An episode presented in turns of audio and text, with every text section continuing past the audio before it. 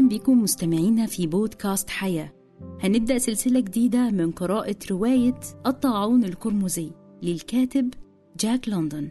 ترجمة الزهراء سامي. بصوت سارة الحديدي. إنها تلك القصة القديمة التي لا تزال تفاصيلها قابلة لأن تتحقق واقعا ملموسا في عالمنا المعاصر.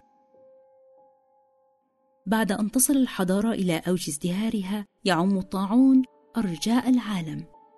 فيرى المصابون وقد اصطبغت وجوههم باللون القرمزي ثم يموتون بعد ذلك في غضون ساعة أو أقل. على الرغم مما حققته البشرية من إنجازات فقد وقفت مكتوفة الأيدي أمام هذا الوباء ولم تستطع له دفعا.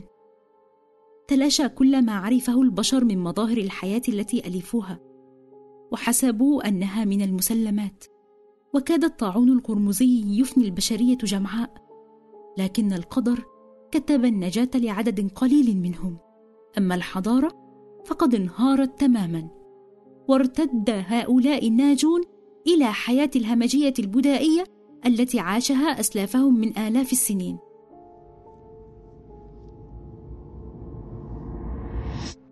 نشاهد البشر وحضارتهم بأكملها في مواجهة كائن دقيق يكشف عن غرائزهم الأولى ويجردهم من زخرف الحضارة والتمدن.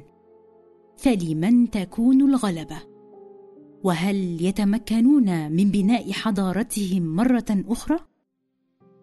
تابعونا عشان تعرفوا أحداث رواية الطاعون القرمزي